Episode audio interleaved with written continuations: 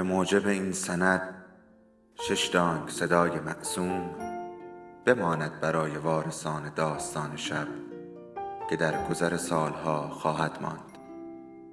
ارادتمند داستان شب.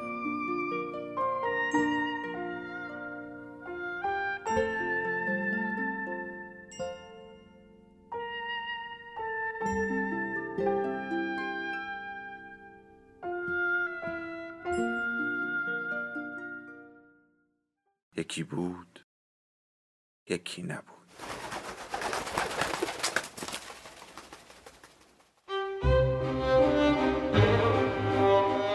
پدر آن دیگری نوشته پرینوش سنیعی فصل پنجم.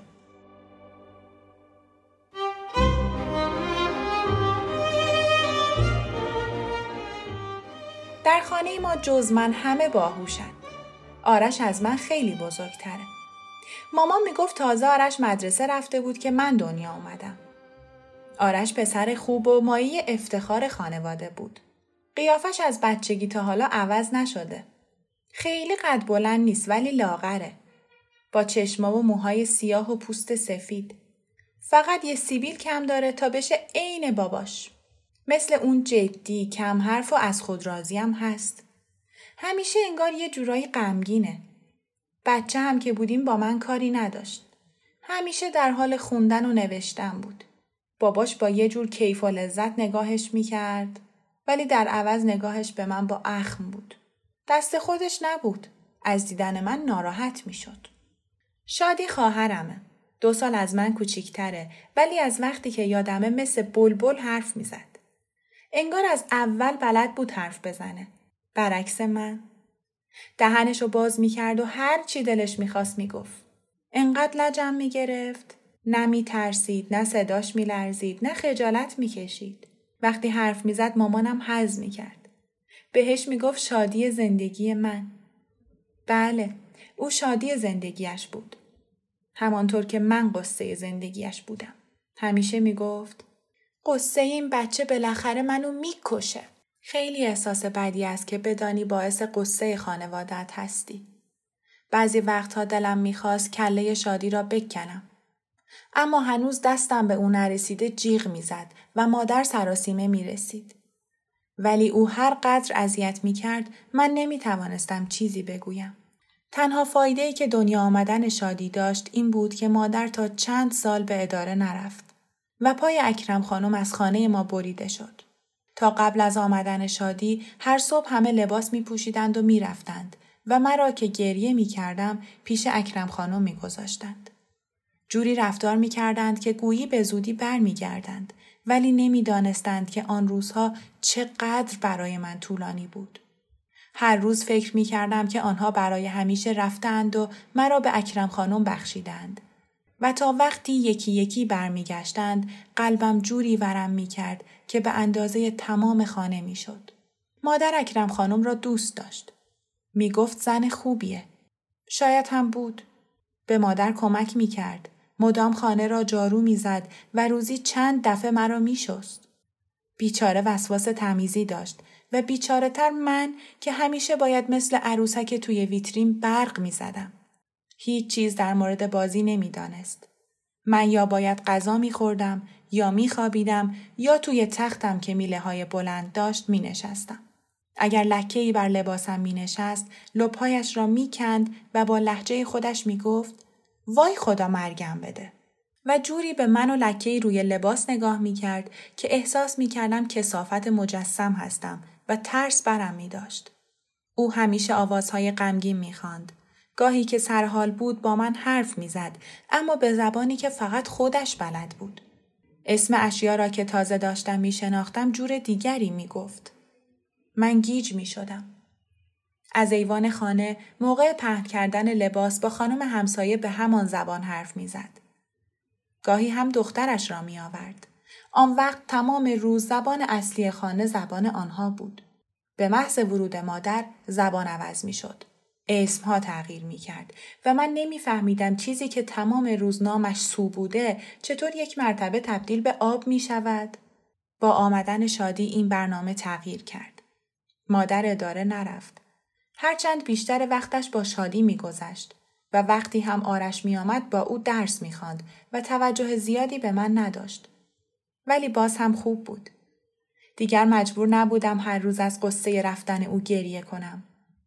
همانقدر که مطمئن بودم که هست و هر وقت بخواهم می‌توانم نگاهش کنم برایم کافی بود. هنوز چهره جوان و زیبای آن روزهایش جلوی چشمانم است. با آن پوست گندمگون، چشمهای اصلی درشت و موهای پرپشت و سیاهی که اغلب پشت سرش میبست. دندانهای سفید و خنده دلنشینش را بیش از هر چیز دوست داشتم. آدم مهم خانه ما پدر آرش بود که صبحها با سر و صدا از خانه بیرون می‌رفت. من سعی می کردم تا او در خانه است از خواب بیدار نشوم.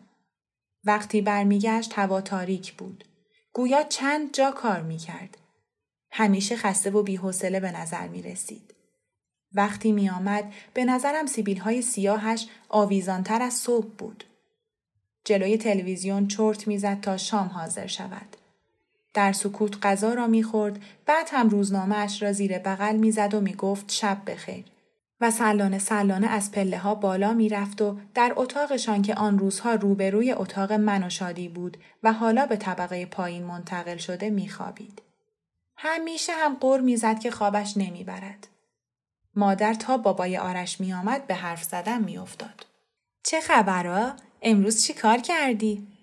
ولی او بیحوصله و جدی می گفت هیچی مثل همیشه کار و کار. چته حالت خوب نیست؟ چه سوالا می‌کنی؟ خب خستم دیگه. مادر قصه می‌خورد ولی چیزی نمی‌گفت. من این را احساس می‌کردم. نمی‌دانم از غرور بود و یا کمرویی که ساکت می‌شد و هیچ اصراری برای گرفتن جواب نداشت. فقط آرش حق داشت وقت خواب و استراحت پدرش را بگیرد. در مورد درسهایش از او سوال می کرد. هرچه سوال سختتر بود پدرش بیشتر خوشحال می شد. آن وقت با غرور به مادر نگاه می کرد و می گفت ماشالله می بینی پسرم چه باهوشه؟ بعضی وقتها هم با کنایه به من اشاره می کرد و می گفت یادت آرش وقتی به سن این بود چقدر شعر بلد بود؟ من منظورش را میفهمیدم. با این حرفها به خنگی و بیزبانی من اشاره می کرد و به مادر سرکوفت می زد. آنها مدام در مورد حرف زدن یا نزدن من صحبت می کردند. و گاه با اصرار می خواستند وادار به حرف زدنم کنند. من از این همه توجه نسبت به ناتوانیم بیش از پیش وحشت می کردم. حالم بد می شد قلبم تند می‌زد دلم می‌خواست فرار کنم و در یک اتاق تاریک پنهان شوم گوشه ای می‌رفتم کز می‌کردم اما همه توی سرم حرف می‌زدند ببی خیلی قصه می‌خورد که چرا مثل آرش باهوش نیست و پدر دوستش ندارد. اسی با عصبانیت می‌گفت به جهنم مهم نیست گور باباش. انقدر دلم می‌خواد همشونو بزنم. اصلا بابا به چه درد می‌خوره؟ بره گمشه. هیچ کدومشون رو دوست ندارم. ببی می گفت ولی من مامانو دوست دارم. اسی روز به روز بیشتر از بابای آرش بدش می آمد و زبان من روز به روز سنگین تر می شد و بیشتر می فهمیدم که چقدر خنگم و هیچ وقت نمی توانم حرف بزنم. فقط اسی و ببی مرا درک می کردند و همان جور که بودم دوستم داشتند. حضور آنها موهبتی بود. نمی‌دانستم دخترند یا پسر. چه فرقی داشت؟ همیشه همان چیزی بودند که باید باشند. با آنها می توانستم ساعتها حرف بزنم و بازی کنم.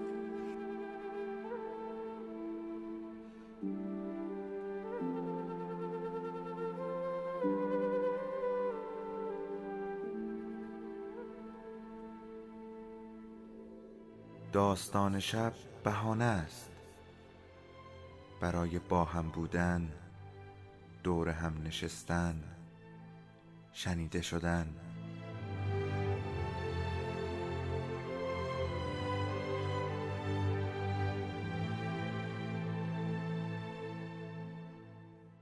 صدای افسانه ها رو میشنویم.